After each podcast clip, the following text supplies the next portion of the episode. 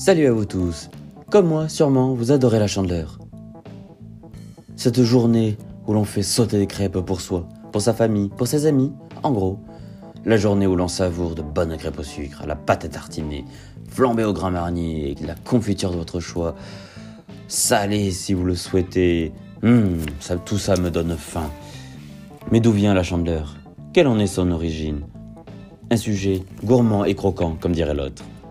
Alors, sortez vos ustensiles de cuisine, préparez vos ingrédients et suivez le chef. La chandeleur, une origine chrétienne. Eh oui, nous allons parler de religion et de christianisme. Je pense que certains vont grasser des dents, mais n'ayez aucune crainte, tout va bien se passer. La chandeleur, au départ, est une fête chrétienne qui célèbre la représentation au temple de l'enfant Jésus par la Vierge Marie. Cet épisode biblique est rapporté par Luc dans son évangile.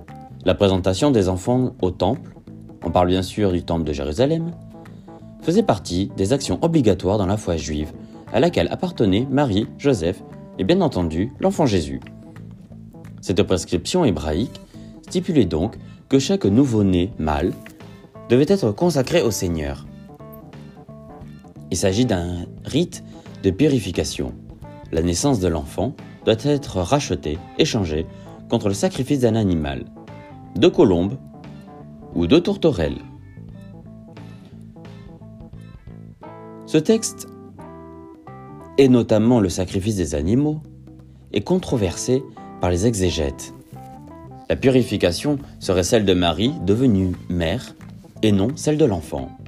En arrivant, dans le temple, Marie, qui porte son enfant Jésus, et Joseph sont interpellés par deux personnages prothétiques.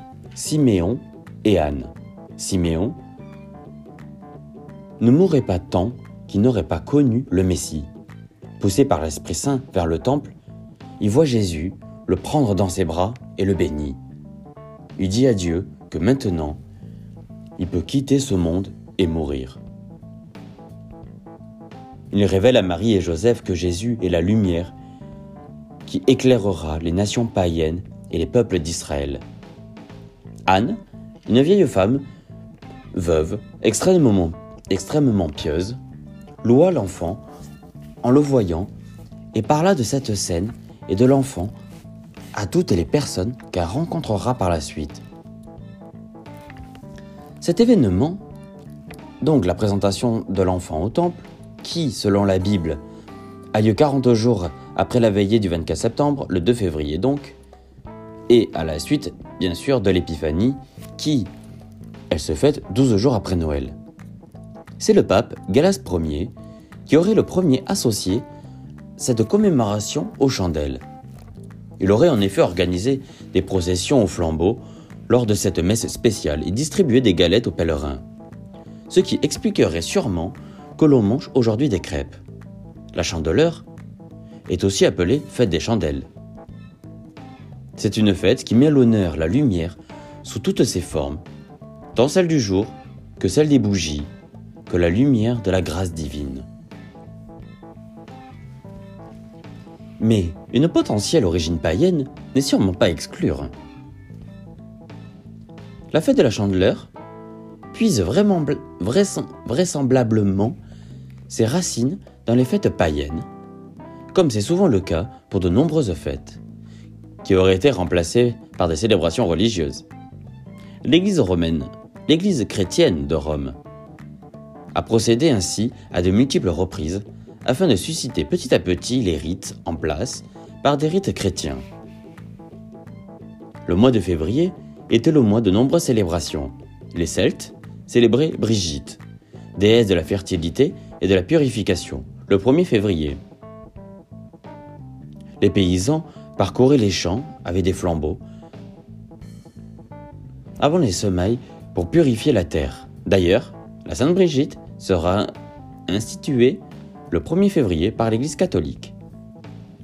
Un parallèle serait aussi à établir entre la, entre la chandeleur et les fêtes de l'ours qui sont célébrées encore dans les Pyrénées-Orientales. Il s'agit de célébrer le retour de la vigueur et de la fécondité par la sortie de l'ours de son hivernage.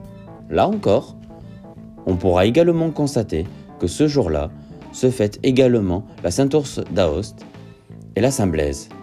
Saint-Blaise, c'est aussi associé aux chandelles qui lui avaient été apportées lorsqu'il était en prison pour ses croyances. Dans la Rome antique, on célébrait les fêtes des, des Lupercales, copiées du mont Palatin, en allant à travers les rues avec des bâtons enflammés. Ces fêtes étaient l'occasion de louer Faunus, le pan grec, qui représentait la fécondité. On fêtait aussi la Festa Candelarum, la lumière ramenée sur la terre par la déesse Pséphone, enlevée aux enfers ténébreux Paradès, le dieu des enfers.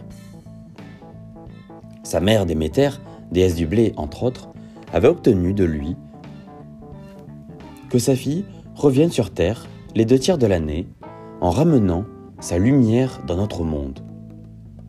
Il est aussi pertinent de signaler que le mot lui-même de février vient du latin februar, verbe signifiant purifier. On peut aussi rapprocher ce mot au terme fièvre, qui cause une forte transpiration et censé purifier le corps. En effet, toutes ces fêtes et la chandeleur elle-même portent toutes ces mêmes idées de purification, renouveau et de retour dans la lumière.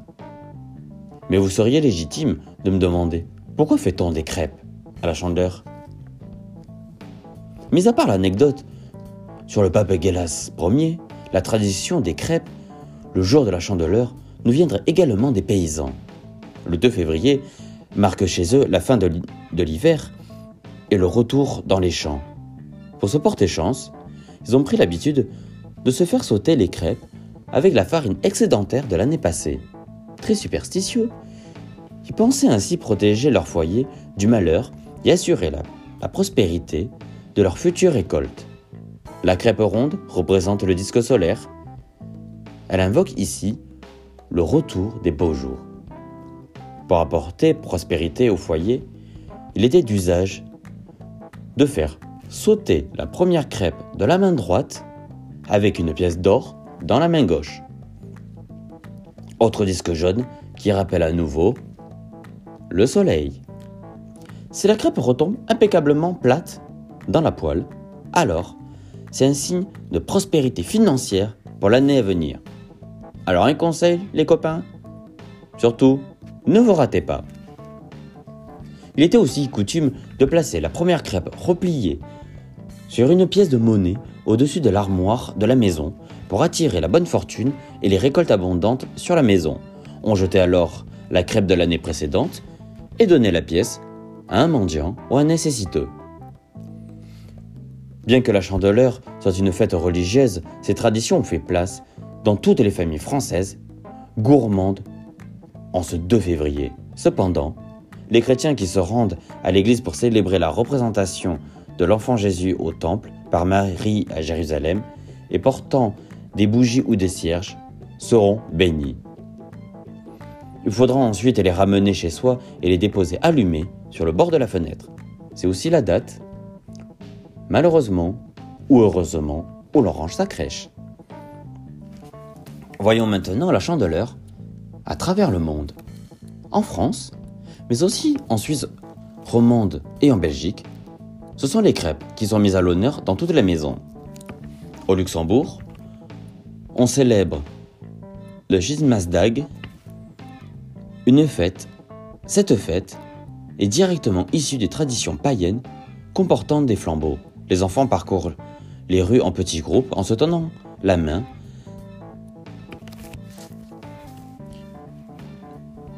portant aussi dans l'autre main des baguettes ou des lampions allumés. Ils se déplacent de maison en maison et chantent des chansons traditionnelles en échangeant de bonbons ou de pièces de monnaie. Au Canada et aux États-Unis, on célèbre le jour de la marmotte. Ce jour-là, il faut se positionner devant le terrier d'une marmotte et attendre sa sortie. Si lorsqu'elle sort, elle ne voit pas son ombre, alors l'hiver arrivera bientôt à son terme. Si au contraire, elle voit son ombre, en est effrayé et retourne dans sa tanière, alors l'hiver continuera six semaines de plus. Bon, pour faire simple, chez vous, dans votre jardin, vous vous mettez devant une marmotte et vous faites l'expérience.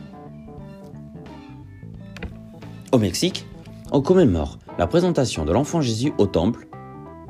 Lors de la dégustation de la galette des rois à l'épiphanie, celui qui a eu la fève sera en charge de l'organisation de la chandeleur. Il devra procéder à l'habillage de l'enfant Jésus pour le porter à l'église pour la bénédiction. Il devra également organiser l'étomal, préparation culinaire traditionnelle à base de maïs. Juste pour en finir, je vais faire un petit tour en chiffres. Si une grosse partie des Français avouent avoir un faible pour les crêpes, près de 74% révèlent aussi ne pas attendre une occasion particulière pour se faire plaisir. Et donc, 16% veulent les dévorer, surtout au moment de la chandeleur. 41% des Français consomment les crêpes avec du sucre, 23 avec de la confiture et 22 avec de la pâte à tartiner. Bon, on sait tous, on sait tous laquelle. Par ailleurs, 27% des femmes avouent les consommer avec de la pâte à tartiner contre 17% pour les hommes. Et dans cette tranche d'âge, nous sommes plus tournés vers les 18-24 à 47%. Ce choix-là décline au fur et à mesure avec l'âge et remonte dans la catégorie des 65 et plus à 12%. A l'inverse, plus on vieillit, plus on, met, plus on préfère mettre du sucre sur ses crêpes. 20% pour les 18-24 et 50% pour les 50-64. Autre façon de manger sa crêpe Le pliage. 50%, 55% même des Français les mangent en triangle, alors que 42% sont adeptes des rouleaux. Malheureusement, plusieurs études montrent que beaucoup de Français font de moins en moins de crêpes eux-mêmes, mais en consomment beaucoup. 13 000 tonnes de crêpes et galettes nature à garnir se sont vendues en supermarché par an. En grande distribution, pour faire augmenter le panier moyen, les vendeurs vont vous présenter sur les rayons les pots de confiture, la chantilly, le cidre, etc., ainsi que les crêpes à garnir. C'est ce qu'on appelle le cross-selling. En optant pour cette solution, il se vend deux fois plus de pâte à tartiner, 455 pots, la marque la plus connue par semaine et par magasin, contre 211 pots habituellement. Il se vend aussi 50% de pots de confiture et de cidre en plus.